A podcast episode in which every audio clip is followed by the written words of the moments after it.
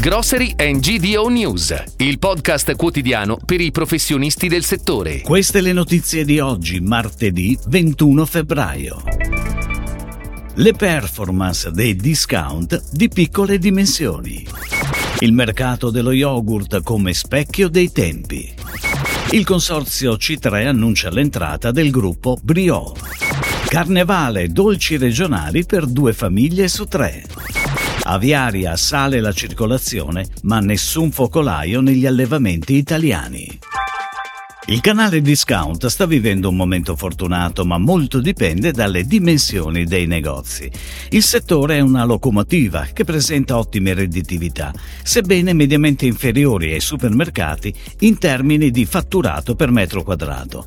I discount oltre i 1000 metri quadrati sono quelli che registrano il maggior fatturato e la cui prestazione per metro quadrato è costantemente attorno ai 6.000 euro, durante il periodo Covid e dopo. Se grandi player non non investono più su metrature di 6-800 metri quadrati per via della rigidità del proprio format, gli altri operatori possono assolutamente cimentarsi in tale campo e i numeri dicono che lo farebbero a ragion veduta. Ed ora le breaking news, a cura della redazione di gdonews.it. Il mercato dello yogurt sembra una perfetta cartina di tornasole per valutare l'impatto degli eventi macro sulla vita quotidiana degli italiani. Le vendite di yogurt normali continuano infatti a perdere terreno, a tutto vantaggio dei prodotti moderni e carichi di promesse. Per molti operatori del settore l'incremento del fatturato non si traduce in un incremento degli utili.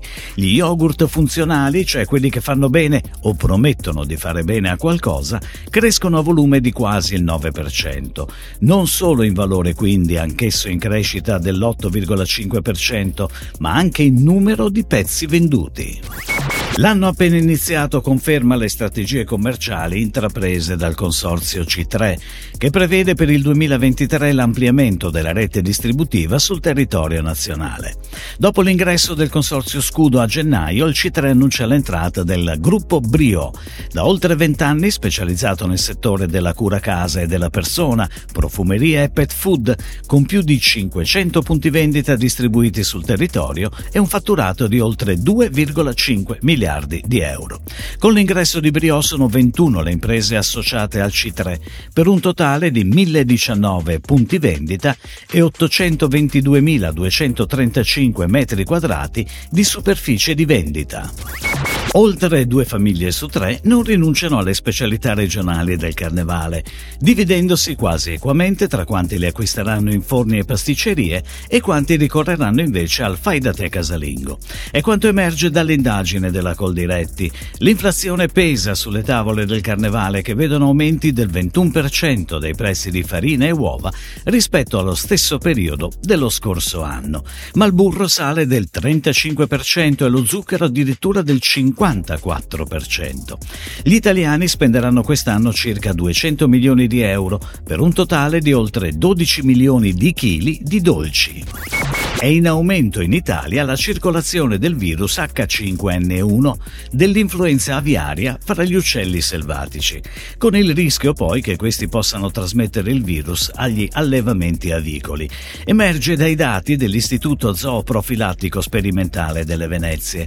Anche se nessun focolaio è stato riscontrato nella rete dei 6.000 allevamenti professionali della penisola, il Ministero della Salute ravvisa comunque la necessità di rafforzare la sorveglianza dei volatili selvatici e l'applicazione delle misure di biosicurezza negli allevamenti avicoli.